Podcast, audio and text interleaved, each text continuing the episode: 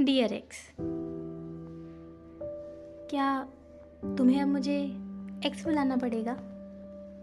क्योंकि जिसे मैं हमेशा जान, बाबू सोना बुलाया करती थी, अब उसे एक्स बोलना पड़ेगा।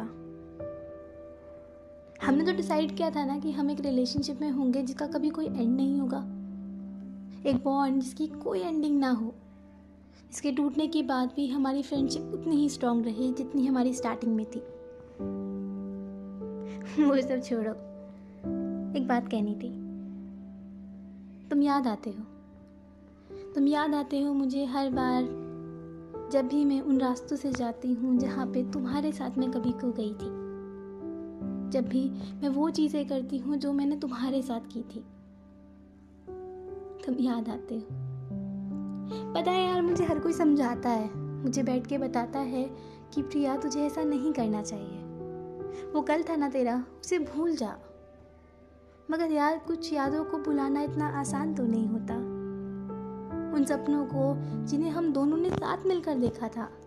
एक घर जिसकी बैल्कनी में बहुत सारे प्लांट्स थे और एक टेबल थी जिसके ऊपर हम रोज सुबह बैठ के कॉफ़ी पिया करते थे। वो इमेजिनेशन वाला हमारा घर। उसे टूटते हुए मैं कैसे देख लूँ?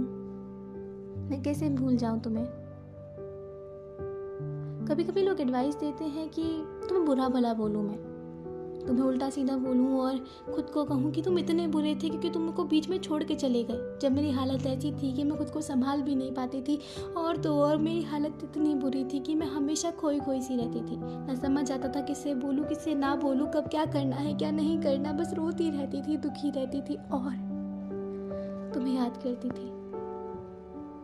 पर यार तुम्हें बुरा मैं कैसे बोलूँ? कभी कभी मुझे समझ नहीं आता यार इन लोगों का लॉजिक इस सोसाइटी का लॉजिक या ये ज़िंदगी भी। जब हम किसी को प्यार करते हैं, जब हम किसी के साथ होते हैं, हमें वो इंसान इतना अच्छा लगता है कि हमें उसमें कोई बुराई नहीं दिखती।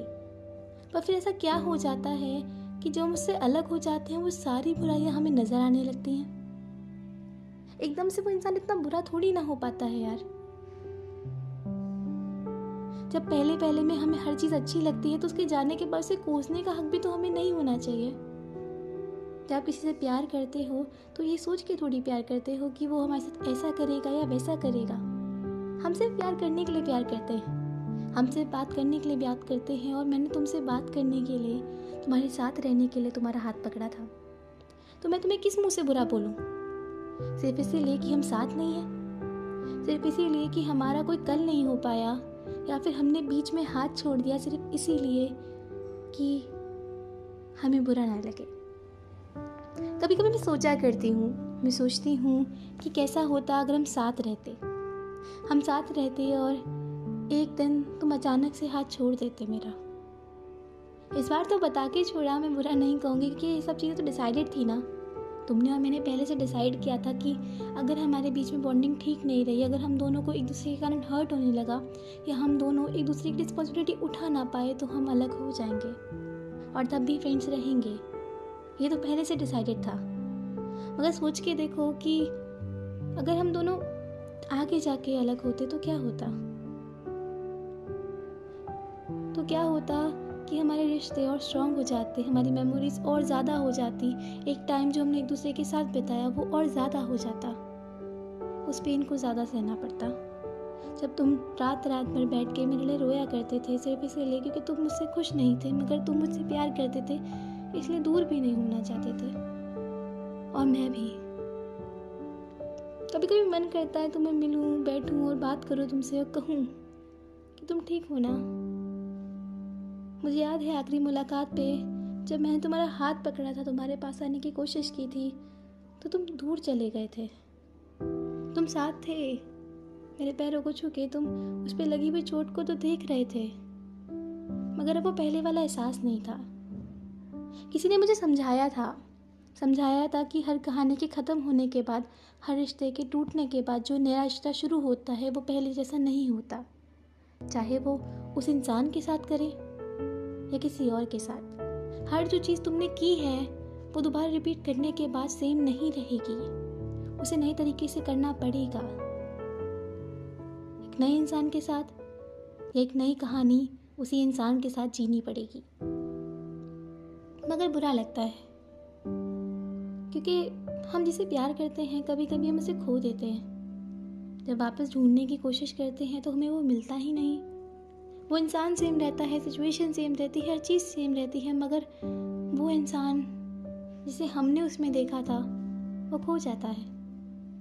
उस आखिरी मुलाकात में मुझे तुम नहीं मिले। मानो, तुम्हारा वो हिस्सा जो मुझे बहुत प्यारा था, वो ही खो गया था। मेरे एक फ्रेंड ने मुझे बताया कि उसने अपनी गर्लफ्रेंड को तीन करोड़ बार सॉरी बोला। मैंने तो शायद उससे कम ही बोला था ना। और उसकी गर्लफ्रेंड उसे तब भी नहीं मानी। तुम मुझसे कैसे मान जाते? कभी कभी खुद को दोष देती हूँ मैं कि अगर मैं माफ़ी मांग लेती तो शायद तुम मेरे साथ होते। मगर फिर खुद से ही पूछती हूँ और खुद को जवाब देने लगती हूँ कि मेरे माफ़ी मांगने से तुम वापस थोड़ी ना आ जाते। और आ जाते तो वो हमदर्दी होती, प्यार थोड़ी। अगर प्यार होता तो शायद तुम जाते ही नहीं। और अगर तुम गए तो शायद कुछ कारण होगा। इस इतनी सी बात थी जो मुझे तुमसे कहनी थी कि तुम्हारी याद आती है। इसलिए नहीं कि मैं तुम्हें वापस चाहती हूँ। इसलिए भी नहीं कि मुझे तुमसे अच्छा मिल नहीं सकता। बस इसलिए कि तुमने मुझे, मुझ जैसा बनाने में मेरी बहुत मदद की। हम हमेशा किसी इंसान को एक बुरी इंटेंशन के साथ याद करते हैं, अगर उसने हमारे साथ कुछ बुरा किया होता है। बिना ये सोचे कि उस इंसान के एफर्ट्स के कारण, या वो इंसान भी हमारी लाइफ में इम्पोर्टेंट था क्योंकि उसके कारण हम ऐसे बन पाए।